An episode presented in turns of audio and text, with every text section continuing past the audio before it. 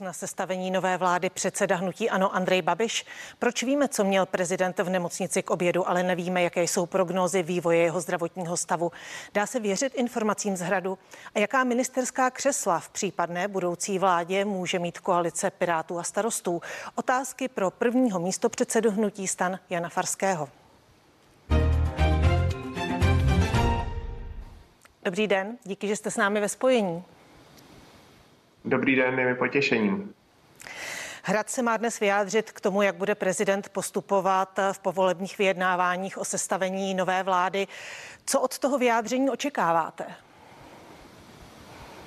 Že se někam posuneme, eh, protože ta, ty tajnosti kolem zdravotního stavu pana prezidenta jenom vyvolávají další a další otázky a, a pan prezident je prostě klíčovou osobou v povolebním vyjednávání a primárně k sestavení vlády a tuto roli za něho v tuto chvíli nikdo jiný nést nemůže. Co by podle vás mělo zaznít, nebo to, co vy byste chtěl dnes slyšet?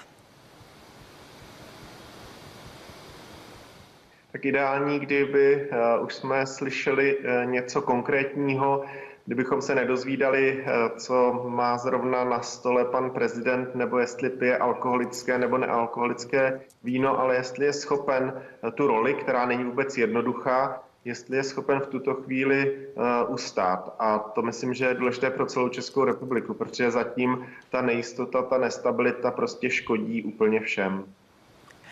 To vyjádření by mělo být podle našich informací zveřejněné během dne na sociálních sítích. Je taková forma eh, v tuto dobu vhodná? Těch eh, hranic, které se nám zdály nepřekročitelné, těch eh, nových, nových zvyklostí, které pan prezident a jeho okolí zavedlo, už je tolik, že toto je zrovna jedna z těch, řekl bych, akceptovatelnějších pokud to bude ale zase pravda, protože problém je ten, že se moc nedá okolí pana prezidenta věřit, protože jednou nám říkají, jak jde na rekondiční pobyt, z kterého vychází, no, vychází, odjíždí eh, v, ve stavu, který nevypadá jako, eh, jako eh, řeknu, obnovené, obnovené energie, kterou potřebuje, aby následně, kdy tvrdí, že vlastně je úplně v pořádku, tak ho převáželi do nemocnice eh, a eh, zůstal na jipce. Prostě to není úplně, úplně eh, standardní to, co předvádí v tuto chvíli okolí prezidenta. Pokud to tedy bude opravdu to vyjádření formou na sociálních sítích, bude vám to stačit jako důkaz toho, že prezident je schopen zastávat svůj úřad a plnit své pravomoce? Tak to, co potřebujeme od pana, pana prezidenta, nejsou až tak vyjádření jeho tiskového mluvčího nebo jeho okolí na sociálních sítích. My potřebujeme, aby se uh, setkal uh, s, ideálně s, pane, s panem Petrem Fialou, který uh, je tím, za kým stojí 108 člená většina v poslanecké sněmovně a pověřil ho sestavením vlády. To je to, co v tuto chvíli prezident má udělat. Pokud ruší schůzku za schůzkou, tak je otázka, jestli je toho schopen a jestli tento svůj ústavní, ústavní povinnost, tento svůj ústavní krok, jestli je schopen udělat. Já pevně doufám, že ano a radši než nějaké vyjádření bych čekal, že začne konat, protože volby proběhly v sobotu, výsledek je znám od sobotního večera a já pokud si vybavuji, tak jsem žádné vyjádření pana prezidenta neslyšel. Slyšel jsem jediné od pana premiéra, který si eh, v úterý vzpomněl, že v neděli, když mluvil s panem premiérem, tak ten mu říkal, že ho pověří sestavením vlády. To je také samo o sobě dost podivné, když ne úsměvné. Jak hodnotíte celkově tu komunikaci uh, hradu? Jak byste ji popsal? Uh, to, jak jsem říkala v úvodu, že vlastně my víme, co měl k obědu, nebo je alespoň zveřejněná taková informace, ale vlastně nevíme prognózu ve chvíli, kdy je potřeba sestavovat novou vládu. Tak není to poprvé, kdy, eh, kdy to vypadá, že si z nás pan, pan mluvčí Ovčáček dělá srandu ale v takhle vážné situaci, a to i osobně vážné situaci, protože pan eh, prezident eh, jako podle všech fotografií, které byly zveřejněny, prostě eh, není v jednoduché situaci, není určitě zdrav a skoro, když jsem se na něj díval, tak jsem měl pocit, že opravdu hodně, hodně trpí a je mi až líto, jak se k němu jeho okolí zachovává, které jak kdyby ho jenom potřebovalo využít do, pos, využít do poslední chvíle, jako kdyby lidé minář nejedlí ovčáček, prostě ho, se ho snažili skutečně eh, využívat až zneužívat do, do úplně maxima. Přijde mně to až hrozné a nedůstojné, to, co předvádí.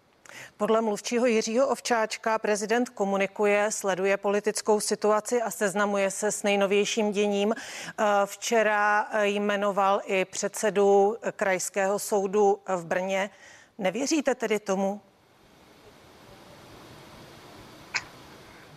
Když minule odvedl, odvezli pana eh, prezidenta do nemocnice, tak pak kolem toho byly zkazky od pana, nebo uh, informace pana, uh, pana mluvčího byly, že citoval části Bible. Uh, když ho požádáme o vyjádření, tak je schopen akorát urazit všechny, kteří, kteří, se, kteří se ptají. A oni se ptají zcela zákonitě, protože když se ptá předseda Senátu na to, jaký je zdravotní stav prezidenta, tak to není nějaký neopodstatněný nebo nepodložený hlad po informacích. To je prostě potřeba ustát svoji ústavní roli. Eh, ten hyenismus je to, co předvádí bohužel okolí eh, pana prezidenta, kteří tedy mně přijde, že ho až zneužívají ke svému osobnímu prospěchu, ale určitě ne ku prospěchu pana prezidenta anebo ku prospěchu občanů České republiky.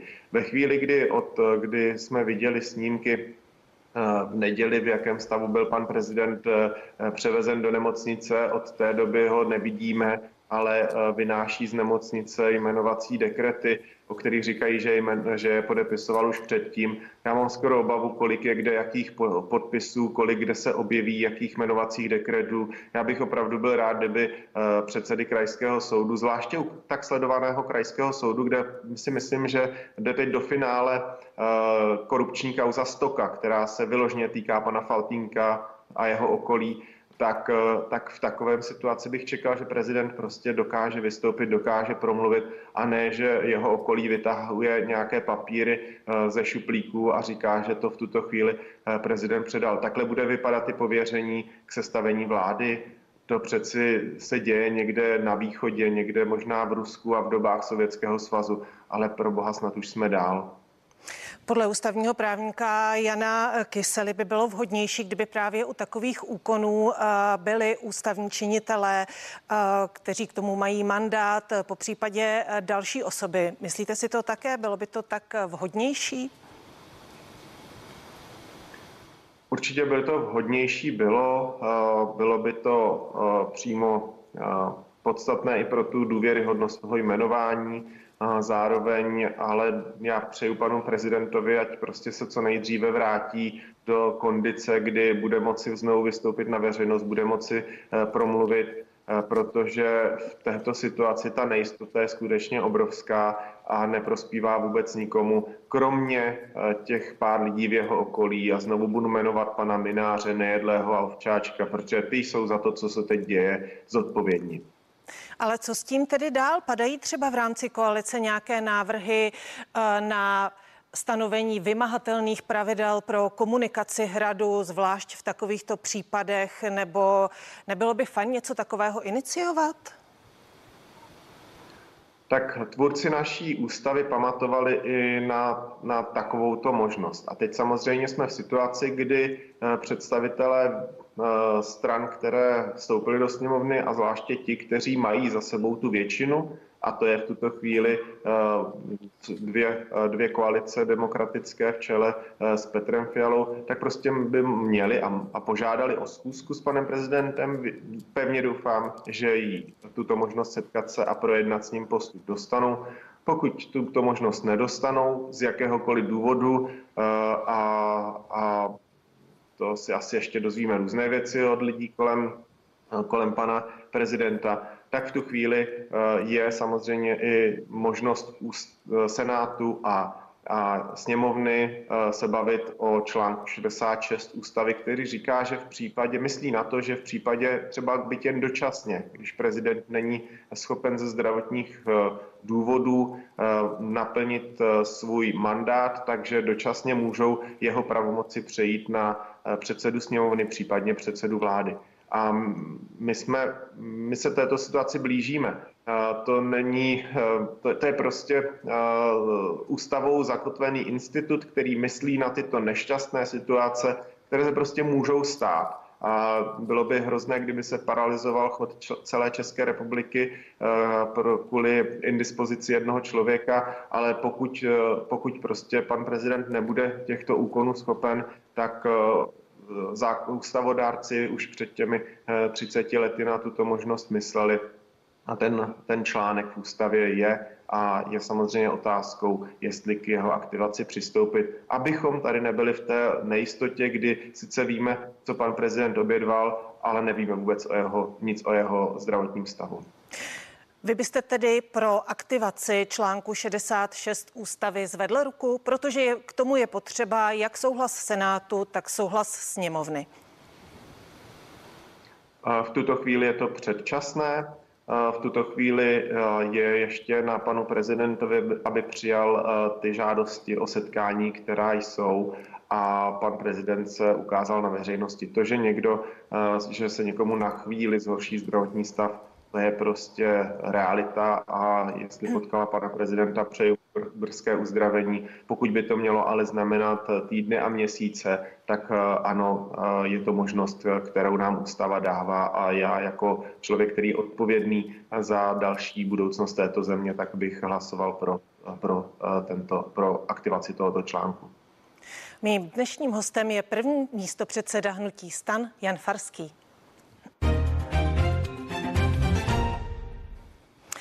Překvapila vás včerejší slova Andreje Babiše, o kterých už jste mluvil eh, s tím, že mu v neděli eh, při schůzce v Lánech prezident eh, měl říct, že až nastane čas, takže pověří jeho sestavením vlády? No, vzpomeňme si, co se stalo v neděli. Pan premiér přijel do Lán na schůzku, která původně měla být až v podvečer. Ta schůzka byla přesunuta na dopoledne. Když schůzka skončila, pan premiér nepředstoupil před média, nikomu nic neřekl, utekl zadním vchodem a pana prezidenta odvezla sanita, která je specializovaná pro převozy těch nejtěžších případů. Po dvou dnech si pan premiér vzpomene, eh, že pan prezident mu toto řekl. To mně přijde už opravdu jak zápletka z nějakého špatného filmu. Nicméně prezident o této možnosti nebo o tom, že jmenuje vlastně předsedu eh, nejsilnější strany, mluvil i už dávno před volbami, takže to asi úplně překvapivé není.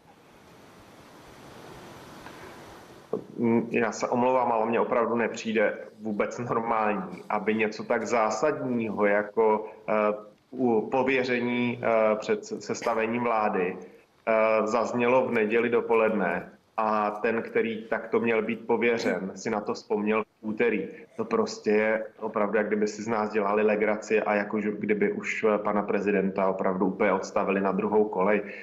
To přeci mělo být, jestli to zaznělo, tak to mělo zaznít ve chvíli, kdy pan premiér odcházel z Lán a ne, že uteče zadním vchodem, aby si za dva dny na toto vzpomněl. To už je opravdu jako to já, já fakt mm, to nedává žádný smysl. A že to říkal pan prezident před volbami, to říkal, ale pan prezident eh, také, když byl v kondici, říkal, že jen blbec nemění názory. Takže je otázka, jestli ta, na tomto názoru trvá a jestli už nepřistoupí na to, zvláště v situaci, kdy sami představitelé hnutí ano, eh, říkají, že prostě umí počítat do 108 a vědí, že jsou v opozici, tak kdy i pan prezident na tuto realitu přistoupí, kdy vyhoví tomu memorandu, které eh, strany demokratických koalic uzavřeli už eh, v sobotu večer a kdy prostě Petra Fialu pověří sestavením vlády, protože za ním stojí 108 poslanců. A to je taková síla, eh, která bohatě stačí na to, aby jsme měli stabilní eh, dlouhodobou vládu. A to je, to je něco, co tato země v tuto chvíli potřebuje. Nepotřebujeme se tady dohadovat o tom, jestli eh, něco v sobot, v neděli zaznělo, o čem se začalo mluvit až v úterý. Teď je to až nedůstojné. Tato země má tolik potíží, které je potřeba okamžitě řešit od rozpočtu přes postcovidovou dobu, přípravu na předsednictví Evropské unie. A my tady ztrácíme ztrácíme čas tím, že řešíme, eh, co pan premiér prohlásil v úterý, eh, co se mělo dít v neděli a, a prezidenta jsme bohužel neviděli a tyto slova on ani nemůže potvrdit. Obě koalice, tedy spolu i Piráti a Stan, mají dnes společné jednání. Co od něho očekáváte? Co se tam bude projednávat? Dojde už na ministerstva a ministerské posty a jejich rozdělení? V tuto chvíli ta jednání probíhají, takže eh, neřeknu vám, jak dopadnou, ale eh, bavíme se primárně o programu a o tématech, která nás spojují, eh, která budou těmi středobody budoucí koalice a to je, to je náplň dnešního jednání.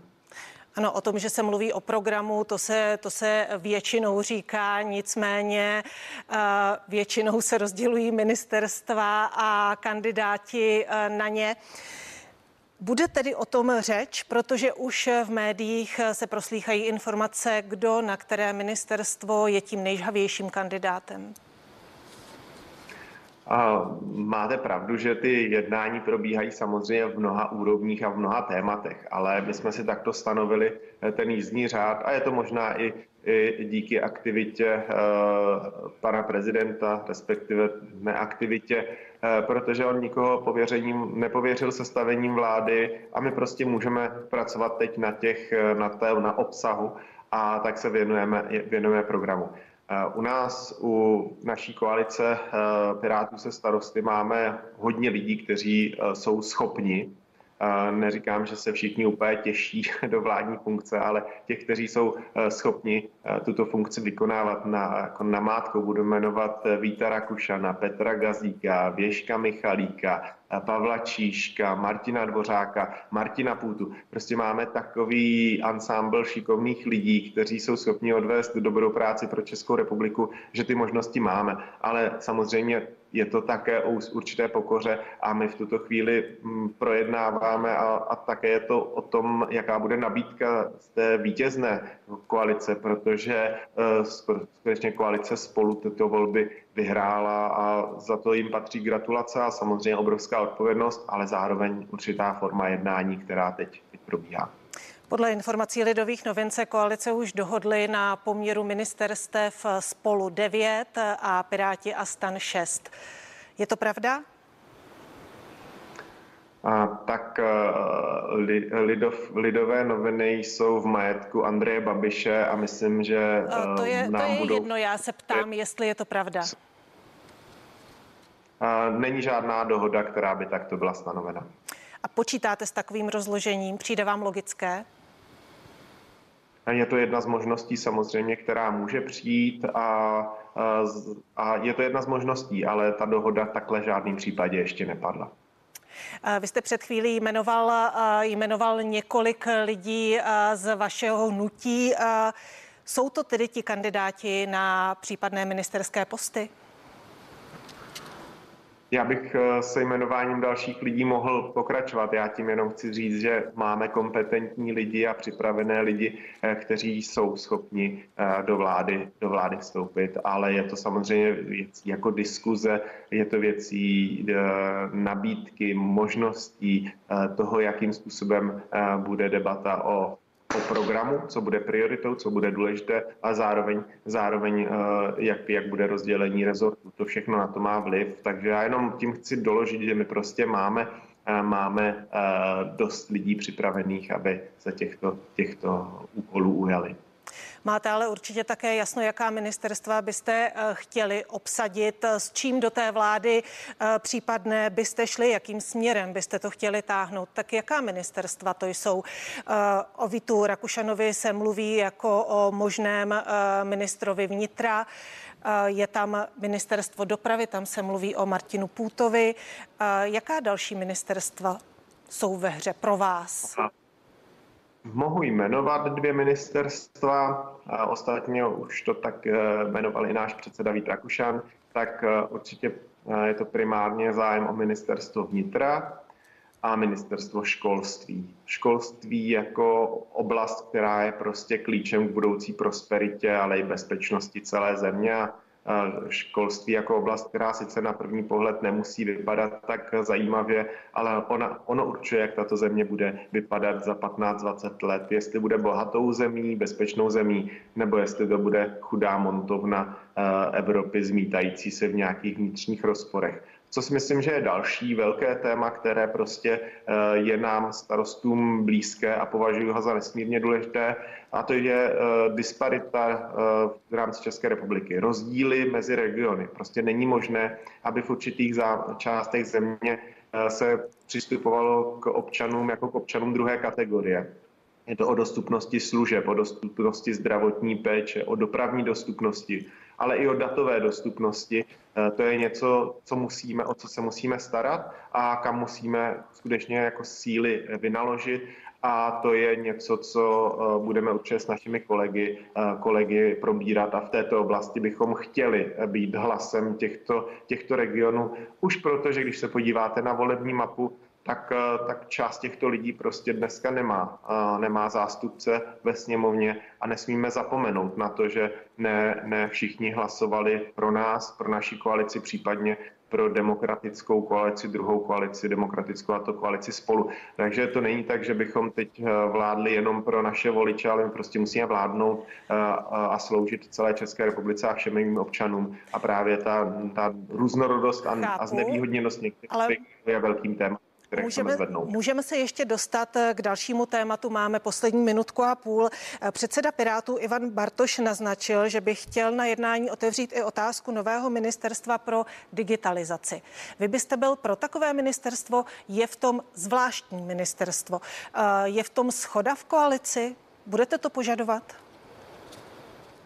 Mně to dává smysl. Já nevím, jestli to musí být úplně ministerstvo, nebo jestli to je nějaký odbor, nějaký úřad, který by se k tomu postavil, ale to, jak průřezová digitalizace je a jak obrovské může mít přínosy pro ekonomiku, tak eh, mě to smysl dává. Mimochodem v Estonsku eh, digitalizace přinesla 2% HDP úspor eh, nebo plusu pro stát, což v našem případě znamená více jak 100 miliard to už se vyplatí eh, do této oblasti vstoupit a nějakým způsobem ji koordinovat. Ročně se utratí jenom za IT v České republice přes 30 miliard korun, ale protože to každé ministerstvo dělá samo a na svém písečku a ta koordinace je minimální, tak je z toho mnoho financí utracených, řekněme, neefektivně. Takže tady by ta role toho, který by skutečně zavedl digitalizaci státu, byla nesmírně, nesmírně důležitá a, a výhodná pro celou společnost říká můj dnešní host, první místo předseda Hnutí stan Jan Farský. Díky za váš čas. Já vám děkuji za pozvání a přeji hezký den. A pro vás je už za chvíli připravena spravodajská relace. Hezký den se CNN Prima News.